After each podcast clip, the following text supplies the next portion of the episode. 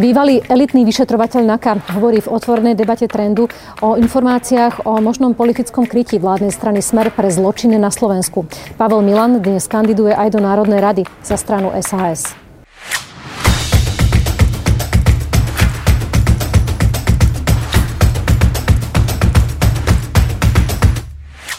Dobrý deň, pán Milan, vítajte v trende. Dobrý deň, prajem. Dnes ráno máme veľmi, veľmi horúcu aktualitu. Polícia zadržila, zadržala a obvinila bývalého generálneho prokurátora Dobroslava Trnku. A moja otázka na vás je, či to vnímate ako skvelú prácu policajtov, alebo naopak by ste povedali, že im to trvalo až príliš dlho a dali mu príliš veľa času ak mám byť objektívny, tak nemôžem povedať, že ide aj, či ide o skvelú prácu a taktiež ani to, že im to trvalo príliš dlho, pretože je potrebné vykonať potrebné procesné úkony tak, aby vyšetrovateľ bol plne komfortný so svojím rozhodnutím. Teraz vydaním uznesenia o vznesení obvinenia, pokiaľ nemá dostatočné dôkazy na to, aby mohol tak rozhodnúť, nemôže tak rozhodnúť. Takže... Tam sa špekulovalo alebo uvažovalo nad tým, že toto predsa nie je jeho prvé obvinenie oficiálne teraz myslím, a, a to penzum tých, tých podozrení a takých obvinení, ktoré nemali teda charakter policajného, policajného obvinenia, bolo už množstvo, že už dávno podľa niektorých názorov mal byť vo väzbe Dobroslav Trnka. Tak či tak je potrebné informácie, ktoré tu odzneli aj na verejnosti, potrebné pretaviť do procesných úkonov a do dôkazov, ktoré je možné použiť E, v súdnom konaní a samozrejme v samotnom procese. A to určitú e, dobu trvá. Takže ja to hodnotím to ako pozitívny, pozitívny e, skutok, pozitívny nejaký následok. Ale nehodnotím to tak celkom skepticky a zle, že policia si nevykonáva mm-hmm. svoje povinnosti a, a nekoná a trvá je to dlho. No bohužiaľ je to zapričenené trošku aj tým, že máme strašne formálny proces, trestný proces. No a mnoho, mnoho úkonov je potrebné opakovať a je ich potrebné vykonať predpísaným spôsobom a preto no, to takto dlho trvá. Podľa neoficiálnych informácií Dobroslava Trnku zadržali, zadržali a obvinili zo zneužitia e, právomoci verejného činiteľa v súvislosti s videom, na ktorom rieši aj spolu s vtedajším ministrom financí Janom Počiatkom e, kauzu Lemikon versus Typos. Vy ste videli to video? Áno. A s akými pocitmi ste ho sledovali? Ako bývalý elitný vyšetrovateľ NAKA? No tie pocity vlastne potom, ako odznela nahrávka bývalého generálneho prokurátora s Marianom Kočnerom, boli také, že ma to nejak veľmi neprekvapilo, pretože tá prvotná nahrávka bola ďaleko desivejšia a, a, znamenalo to ďaleko horší následok a horšie poniženie celého ge- prokurátorského stavu, ako toto, toto vlastne bolo niečo, čo sa zrejme dalo očakávať. A predpokladáte, že e, je možné Dobroslavovi Trnkovi nejako spätne 10 e, rokov dozadu, lebo zhruba z toho obdobia pochádza to video, ešte možné, je možné mu niečo dokázať a ho efektívne odstíhať? Myslím si, že je tu taká možnosť. Lebo sa hovorí, že teda čím dlhší čas uplynul od toho skutku, Áno, v tomto prípade je to 10 rokov, nevieme presne na čo sa policajti budú sústreďovať, či na, na, na nejaké jeho výroky e, v tom, v tom videu, alebo či na samotné jeho konanie e, v súvislosti s touto kauzou typu Lemikon. Je to 10 rokov staré, preto ma zaujíma, že aké sú no, tam ide, šance. Môj názor je, že tam ide o ekonomickú kauzu, kedy vlastne uh, tu bola nejaká fiktívna pohľadavka spoločnosti, vo vzťahu k typosu. A toho musia byť predsa nejaké písomné dôkazy, písomné dokumenty. A preto je ich možné zaistiť a preskúmať celý postup, samozrejme s následným výsluchom podozrivých osôb alebo svetkov je možné zadokumentovať to, k čomu došlo. Je možné to potom následne správne právne kvalifikovať a vyvodiť z toho zodpovednosť. Takže ste optimista, že Dobroslav Trnka sa môže dostať až pred No, v súvislosti s týmto, s, s nahrávkou, kde vlastne organizujú to, akým spôsobom to budú zakrývať a akým spôsobom to budú potom prezentovať e, verejnosti. Myslím si, že je tu taká mm, šanca veľmi výrazná.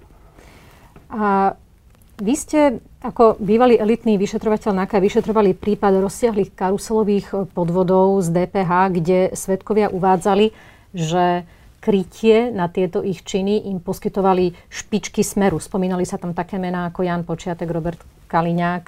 A Neboli však v tom čase na to jednoznačné dôkazy. Je to tak? Hovorím to správne? Trošku vás popravím. Tie mená odzneli. vo výpovedi spolupracujúceho uvideného, ak to tak môžem povedať, ale v súvislosti s jeho vyjadreniami sa k zachytenej telekomunika- telekomunikačnej prevádzke. Počas môjho pôsobenia ako vedúceho vyšetrovacieho týmu sme sa nedopracovali k tomu, aby sme to následne ďalej preverovali a pýtali sa na ich nejakú súčinnosť alebo na ich uh, pozíciu. Nemohli ste to skrátka vyšetriť, pretože? Ja, pretože ja som odišiel do civilu a viac, viac neviem, ako sa tomu venovali moji kolegovia. Tak, takže tie dôkazy viac menej uh, neboli žiadne, či priame alebo nepriame. Tie mená len odzneli v súvislosti so zachytenou telekomunikačnou prevádzkou. Mm.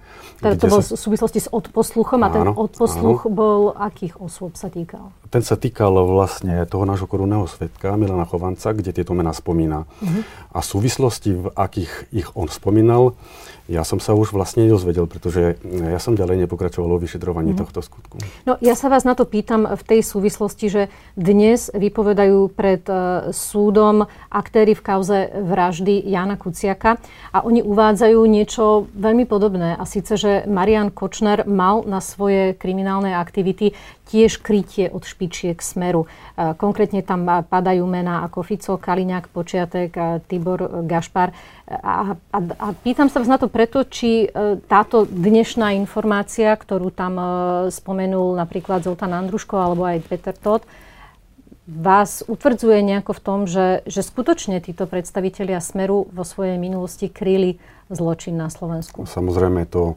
podozrenie sa týmto znásobuje. A, mm, samozrejme mám aj ďalšie, e, podotýkam operatívne informácie, ktoré ja samozrejme nemám možnosť e, preveriť a Aké? považovať, považ, považovať ich za dôkaz, ktoré, z ktorých vyplýva podozrenie, že títo e, ľudia sa zúčastňovali na, na protispoločenskej trestnej, protispoločenskej činnosti. Nebudeme nazývať hneď trestnou činnosťou. Mm-hmm. Môžete byť konkrétnejší? O akých operatívnych byť, informáciách hovoríte? Nemôžem byť konkrétnejší.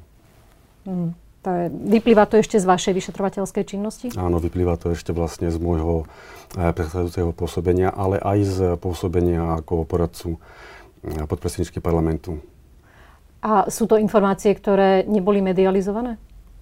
Áno a sú podobne závažného charakteru, ako, ako dnes Áno. počujeme. Že teda opäť ľudia ako Robert Kaliňák, Jan Počiatek a Robert Fico kryli svojou, a, a, svojim politickým vplyvom aktivity zločinu?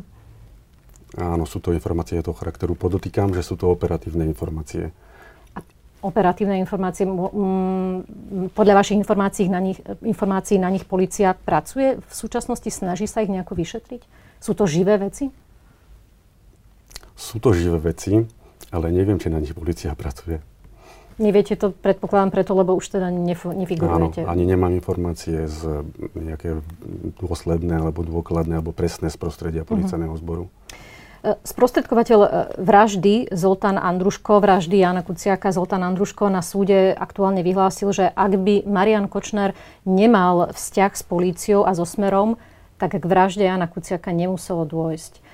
Moja otázka na vás je, či tomu veríte, alebo to skôr vnímate ako slova už odsúdeného zločinca?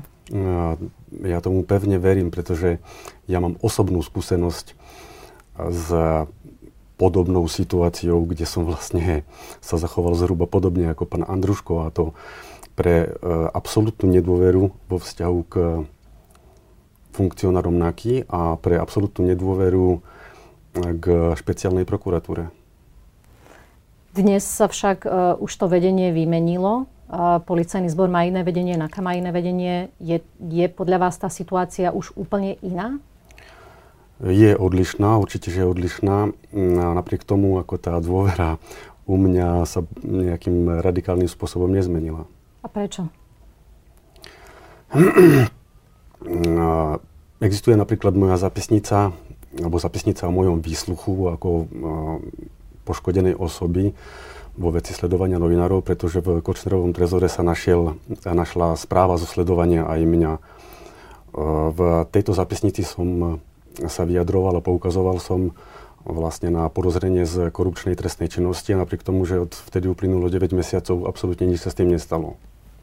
Takže toto je asi moje vyjadrenie a vysvetlenie, prečo je môj postoj taký. Aký Takže napriek tomu, že sa tam zmenilo vedenie policajného zboru aj, aj NAKA, predpokladáte, že to súčasné vedenie stále zachováva nejakú lojalitu k tým starým štruktúram? Nechcem ich celkom, nechcem ich celkom porozrievať. Ja a to vlastne hodnotím na základe vlastnej osobnej skúsenosti a toho výsledku a preto je môj postoj taký, aký je.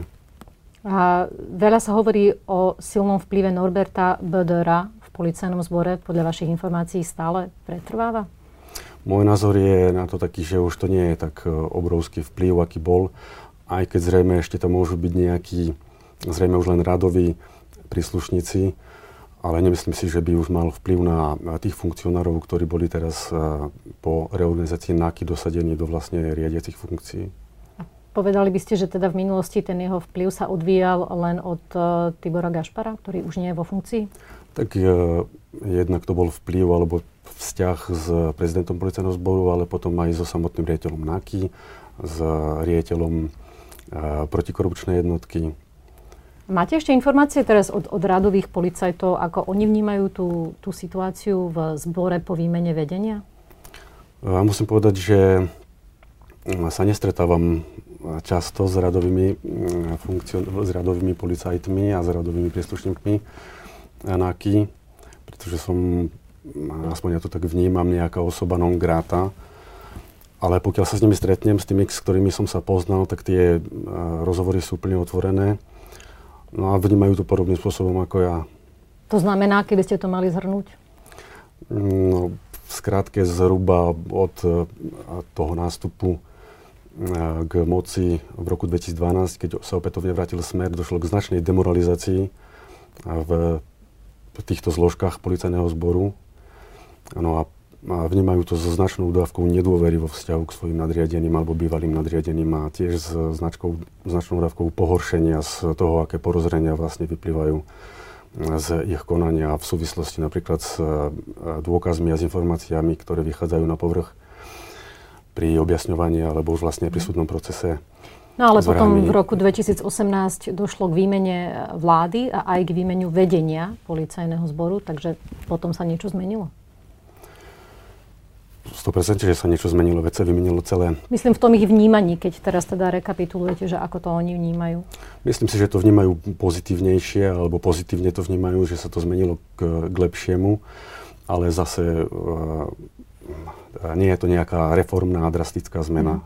Čo by sa malo stať podľa vás? Čo by mala nová vláda, ne už v nej bude sedieť ktokoľvek, urobiť, aby nastala taká zásadná zmena? No, v, sú potrebné podľa môjho názoru tomu určité systémové zmeny a samozrejme výmena, výmena ľudí. Takže to sú také dva základné body, dve základné podmienky, ktoré je potrebné splniť, aby došlo k efektívnej zmene. Ak by sme sa ešte vrátili k tomu e, súdnemu procesu s obžalovanými z vraždy Jana Kuciaka, vy ako vidíte dôkaznú rovinu obžaloby? Myslím si, že sú tam e, silné dôkazy, a viac menej to vnímam, vnímam pozitívne, pretože máme vlastne dvoch priamých účastníkov, ktorí sa priznávajú k spáchaniu vraždy a, alebo k určitej forme účasti samozrejme, hlavne sprostredkovateľ pán Andruško. Preto s ostatnými ďalšími priamými a nepriamými dôkazmi si myslím, že žaloba je dôvodná a je dosť silne podložená dôkazmi. E, vychádzam najmä z toho, že mm, advokáti obžalovaných to celé stavajú na tom, že neexistuje priamy dôkaz, ktorý by spájal, teraz hovoríme predovšetkým o, samozrejme e, o sprostredkovateľoch e, vraždy od pánovi Kočnerovi a pani Žužovej, že neexistuje proti ním žiadny priamy dôkaz. A tým pádom celé to rámcujú tak, že je to vykonštruované je nevidím toto to problém, tak, že, ja, ja to nevidím tak, že neexistuje napríklad vo vzťahu k pani Žužovej priamy dôkaz, pretože priamy dôkaz je tam výpoveď v tomto postavení alebo v tomto procese v postavení svetka Andruškova, mm-hmm. ktorý priamo tvrdí alebo priamo ju usvedčuje, že ona si objednala vraždu a on ju ďalej sprostredkoval u priamých vykonávateľov. A nevidím v tom ani taký problém, že neexistuje priamy dôkaz vo vzťahu k Marianovi Kočnerovi, pretože tam existuje množstvo nepriamých dôkazov, z ktorých je možné zistiť nejaký, alebo vydedukovať, alebo vytvoriť si nejaký ucelený obraz o spáchanom skutku a o účastníkoch tohto skutku. Takže ja to nepokladám za nejaký veľký problém. Práve tá séria nepriamých dôkazov, ktoré však tvoria nejaký ucelený celok, je mm, spochybňovaná aj, aj laickou verejnosťou, nie celkom nejakým zlým úmyslom, len je taký názor, že ak teda nie je priamy dôkaz, je možné do nekonečna nad tým pochyb, pochybovať, ak by teda aj došlo k ich odsúdeniu. E, podľa vašej skúsenosti je to obvyklé, že tak zásadný zločin sa podarí e, odsúdiť len na základe série nepriamých dôkazov? No neviem, či to je obvyklé, ale nie je to nič nereálne. Proste aj nepriame dôkazy sú nepriame, sú dôkazmi.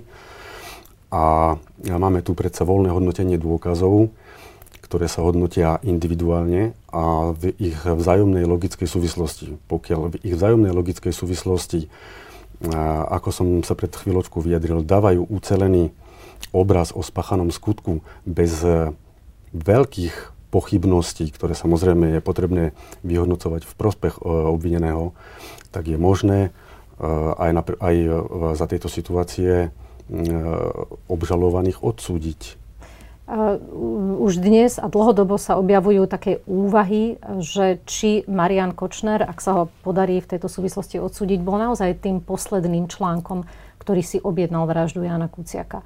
Vy máte tiež takéto pochybnosti, alebo to považujete len za nejaké konšpirácie? Viac menej to považujem za konšpirácie. Neviem si predstaviť, kto iný by mohol mať ešte motív na spáchanie tohto skutku. Môj názor e, na to je taký, že najväčším motivom bola naozaj jeho práca a najviac tým vlastne šlapal na kúrie oko Mariana Kočnera, tak uh, si myslím, že logika uh, dáva takýto výsledok, alebo vlastne hovorí o tom, že, že motivom a motivom takým, ktorý mohol niekto mať, je, je to, čo Jan Kuciak robil a preto, a je, pre, preto je to Marian mm-hmm. Kočner.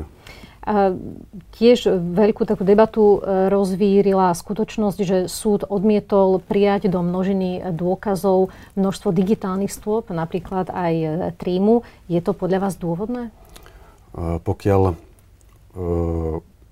som čítal vlastne priebeh súdneho pojednávania z včerajšieho dňa, tak toto celkom nie sú konkrét, korektné informácie, pretože súd ich nevylúčil úplne z trestného konania. Vylúčili ich len z toho dôvodu, že tam bola nejaká administratívna, tak by som to nazval, mm. nejaká administratívna chyba. A to, tá spočívala v tom, že neboli špecifikované uh, v prílohách uh, obžaloby, ale uh, včera ich už pripustil v tomto súdnom konaní ako dôkaz Nemyslím si e, taktiež a, ani to, že nepripustil trímu ako dôkaz, pretože tam sa uvádza, že nepripustil analýzu trímy ako dôkaz. Mm. No, ani v tom nevidím nejaký veľký problém, pretože zrejme by som postupoval rovnako, tak tiež by som si prestudoval celú trímu a nespoliehal sa na analýzu vyšetrovateľa. Dobre, ak by sme sa ešte vrátili e, k Janovi Počiatkovi, aj na základe vašich osobných skúseností z vyšetrovania kauzy podvodov z DPH, povedali by ste, že je dôvod sa domnievať, že časť majetku Jana Počiatka pochádza z nelegálnych zdrojov? Áno. Takéto prozrenie a takýto dôvod samozrejme na takéto domnienky tu sú. Treba ich preveriť. No, e, polícia na tom už pracuje, a to konkrétne od roku 2017, pretože zostavuje majetkové profily Jana Počiatka, Roberta Kaliňáka aj Ladislava Bašternáka. To je v súvislosti s transakciami s firmou BA House. Moja otázka na vás je, či je v poriadku, že to trvá tak strašne dlho. No, z pohľadu laickej verejnosti to samozrejme v poriadku nie je. Neviem, aké presné úkony policia v tomto smere vykonáva, pretože čo tam môže urobiť? E, v podstate majú výpis z účtu, e, preveria e, oprávnenosť alebo právne tituly jednotlivých platieb. No, musia potom preveriť samozrejme komplet všetok majetok, či už hnutelný alebo nehnuteľný, cez katastr nehnuteľnosti, nehnuteľný majetok a vlastne cez výpisy z účtov len finančné prostriedky, ktoré majú a samozrejme potom urobia analýzy.